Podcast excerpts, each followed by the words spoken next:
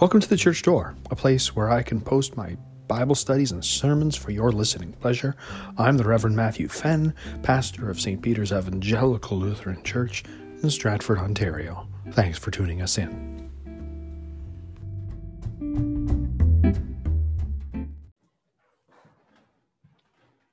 Grace to you and peace from God our Father and the Lord Jesus Christ.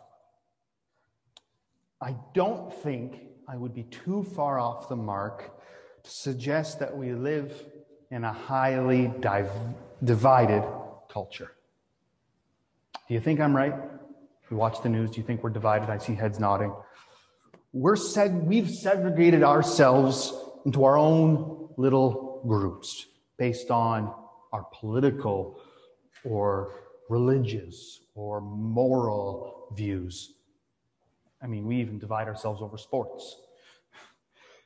And right now in our culture, I think we can all agree divisions are going deep. It seems like they're growing more intense by the minute.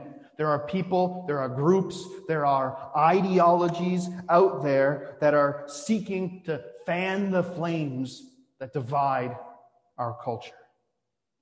Such divisions can find their ways into our families, into our own hearts, and even into our churches. So this morning, I want to zero in on the issue of race. Race seems to be one of those things that continue to divide our culture and our churches. Yet none of today's social distinctions, none of our racial barriers are more exclusive or more unrelenting than the separation between Jew and Gentile. One of the biggest problems in the early church was uh, ethnic division based on lines of Jew and Gentile. That's why there could not be a better text for us to hear today than our reading from Ephesians 2. Now, you know I didn't pick that text, that's assigned. so, this text has to do with how do Jew baptized Jewish and Gentile Christians relate to one another in the Holy Christian Church. St. Paul will point us to peace and reconciliation that we have, first with God, then with one another.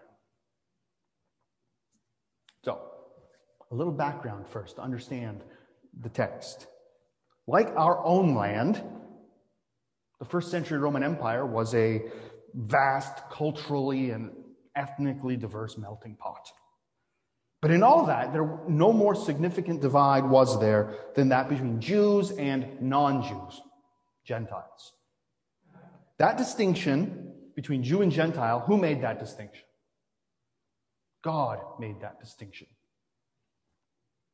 But the problem, that distinction, is not based on race. That is not a racial divide. The problem for the Gentiles was what our text says. They were separated from the Messiah. They were detached from the community of Israel. They were foreigners to the covenants which contained the promises. They had no hope and no God and were stranded in the world. God had tied himself unconditionally to bring blessing upon the entire world and to do so through the nation of Israel. The Gentiles didn't have such a promise. And so, to them, it might have seemed like very bad news. The Jews started to consider the Gentiles as outsiders why? Well, because they were not faithful Israelites. They didn't have access to the covenants with God. They were not living in response to God's mercy by seeking to obey the law of Moses. You can see that divide very clearly on issues having to do with the Sabbath, diet, and circumcision. The Jews used those things as social boundaries between themselves and the Gentiles. They created a wall, a barrier of hostility between those two groups. And that developed into an intense prejudice against Jew, between Jew and Gentile. Here's a couple examples. The Gentiles, said the Jews, were, were created by God just to fuel the fires of hell. The Jews would not even help a Gentile mother in labor because that would just bring another Gentile into the world. If a Jewish, if you were uh, getting married to a Gentile and you were a Jew, that was like a death in the family, casket and all. And the Gentiles, they were no better. No better at all. You can go back and read Greek and Roman authors, and they wrote viciously against the Jews. And the history of the Jewish people is one where they are constantly persecuted and oppressed by violent Gentile governments. So, long story short, there is a painful and violent history of division that separated Jew and Gentile. There was mutual hostility. There were different cultures, different convictions. And so that wall of hatred between them was absolute. And for the early church, the question of how Gentiles could be welcomed to be part of God's people without having to submit and become to the law of Moses and become Jews, that was a very heated debate. And now, you might be thinking, all this Jew and Gentile stuff, that's not, we're done with that. They, they dealt with that. What, why do I care? But the divide between Jew and Gentile is just as big, if not bigger, than any of the racial divisions that we face today. We might be reminded, as you heard what I just told you, you might be reminded of some of the things that we've faced in our lifetime and within the last few years. Apartheid in South Africa, the civil unrest following the death of George Floyd, the rise of Black Lives Matter, our own residential school scandal.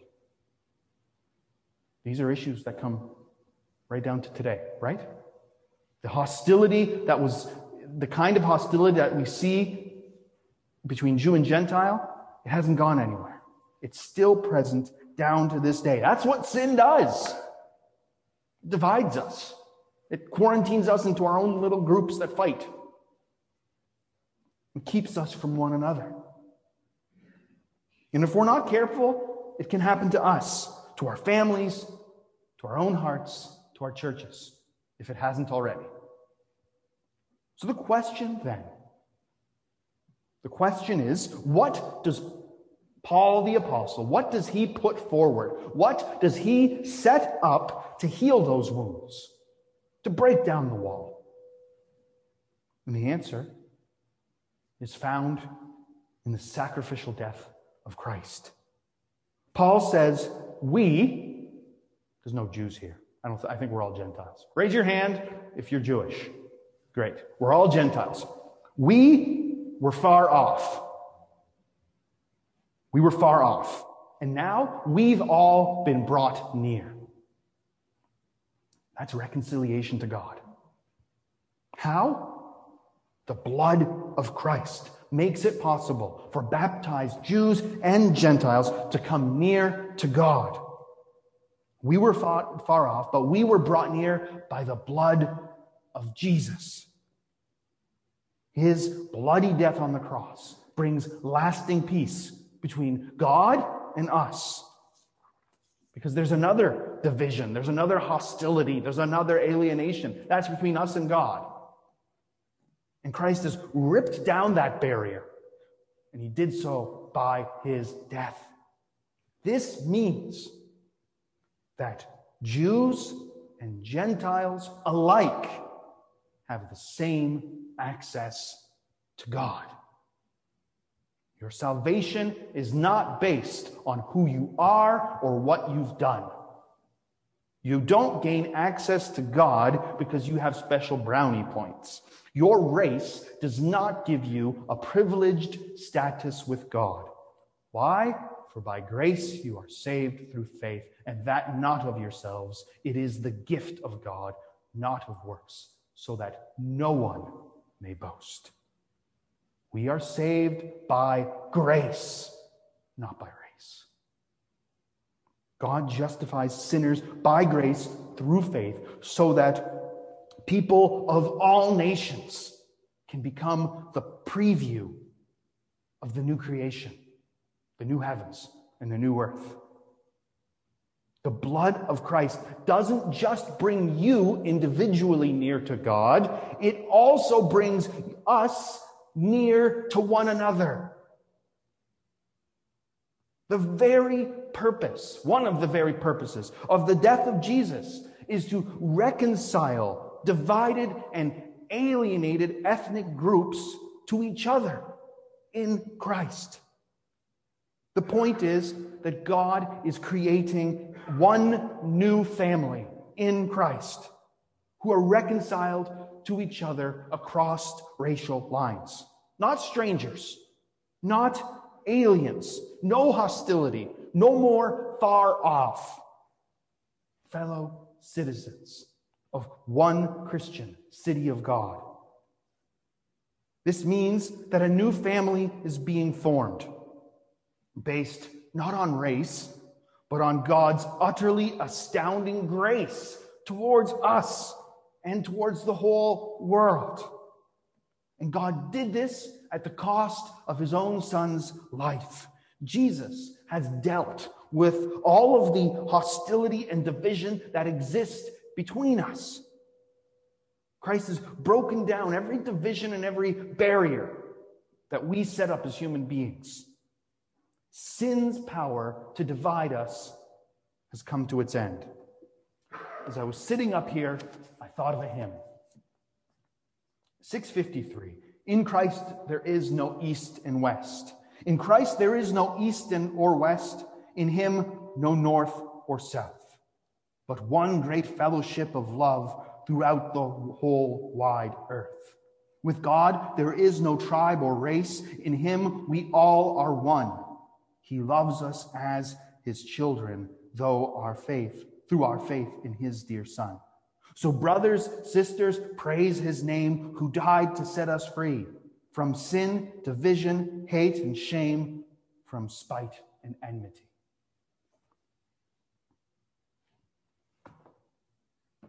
There is no east and west. Now, this does not mean uniformity. We don't all become honorary white males when we are baptized. That's not what Paul is saying. One group does not fall under the power of another more dominating group. Instead, Paul says that God in Christ has made one new humanity out of the two. Gentiles don't become Jews. Jews don't become Gentiles. Instead, both Jews and Gentiles are united in Christ as Jew and Gentile. Both. The differences remain differences of culture, differences of sex, economic condition, politics, opinion. Those differences remain. I'm still not going to like haggis. Right? But no one is a second class citizen in the kingdom. No one. There might still be differences between us, but they must not lead to hostility. They must not be barriers that we erect to keep this group out. We are all one family, and no one, no one is to be treated as a stranger or an alien. And why is this so important? This is so important because it's about our identity. Who are we? Who am I? Who are you? How do you answer this question? What's our relationship with one another? If you say that you believe in Jesus Christ, you are confessing that there has been an end to division and hostility, an end to separation and segregation, an end to prejudice and contempt. We confess that in Jesus, God draws both those who are near and those who are far off. And we, you and I, are sent, dispatched as carriers of that reconciliation, out into the world where we go. The church is not a loose association, a club of people who all have had the same spiritual experience and now get together from time to time to encourage one another because it's something we're interested in. No, the church is your family, the new family. Those who've died with Jesus in baptism are no longer identified by race or class or sex or anything else. When someone asks, Who are you? how do you respond? Our new identity is in Christ. We are Christians, first and foremost. Above anything else, you're Christians. The church is a tiny little outpost where people from all tribes and languages and nations and tongues come together and are welcomed into one new family. We're God's workmanship, his masterpiece, the holy temple, where God himself dwells. There are times when this has been a real issue in the church. We see it in the news. If this is a problem with us, what do we do? Repent. Paul says you have access to God. Use it. Confess your sins. Receive God's forgiveness. Ask for strength to reconcile. And then do it. Be reconciled both with God and with your neighbor. You realize that when Jesus says the Good Samaritan parable, he's talking about race, right?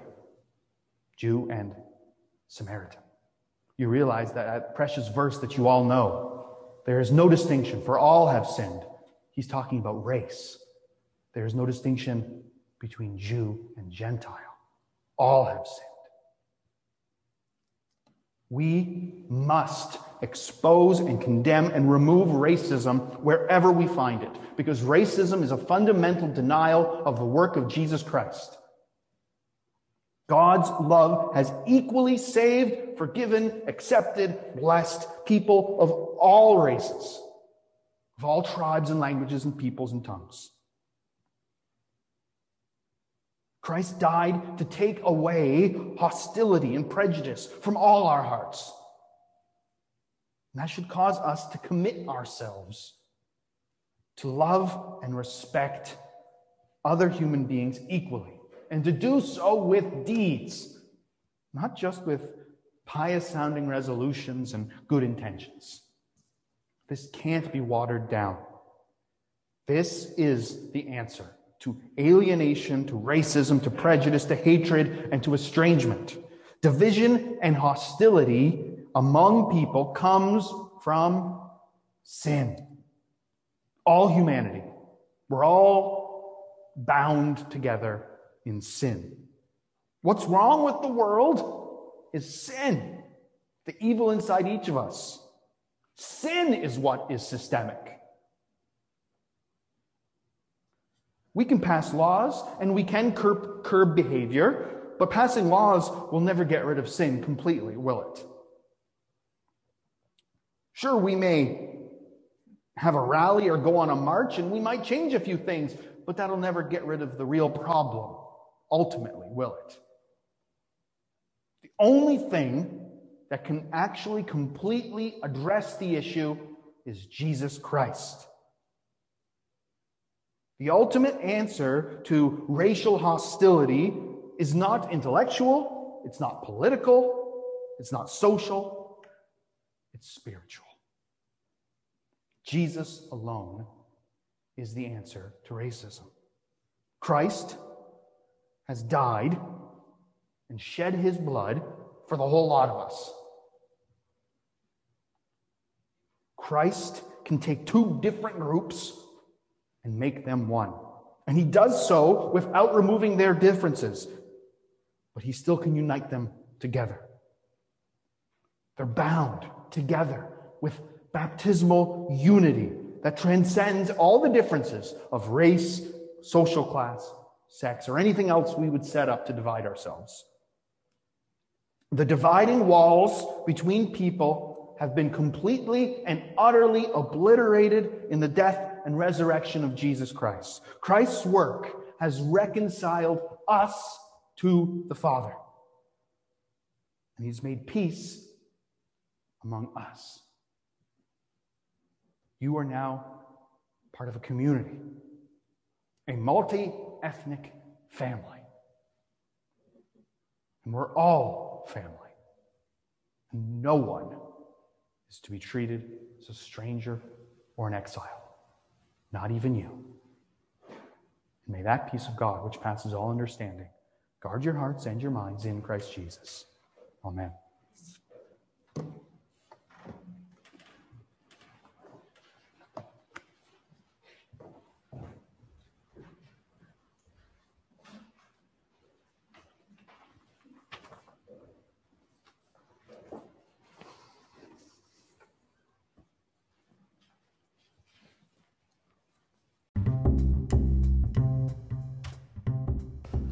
You've been listening to The Church Door. Thanks again for tuning in. If you have any comments, questions, or feedback, you can reach me, Pastor Matthew Fenn, at revfenn, R E V F E N N, at iCloud.com. Look forward to having you with us again next time.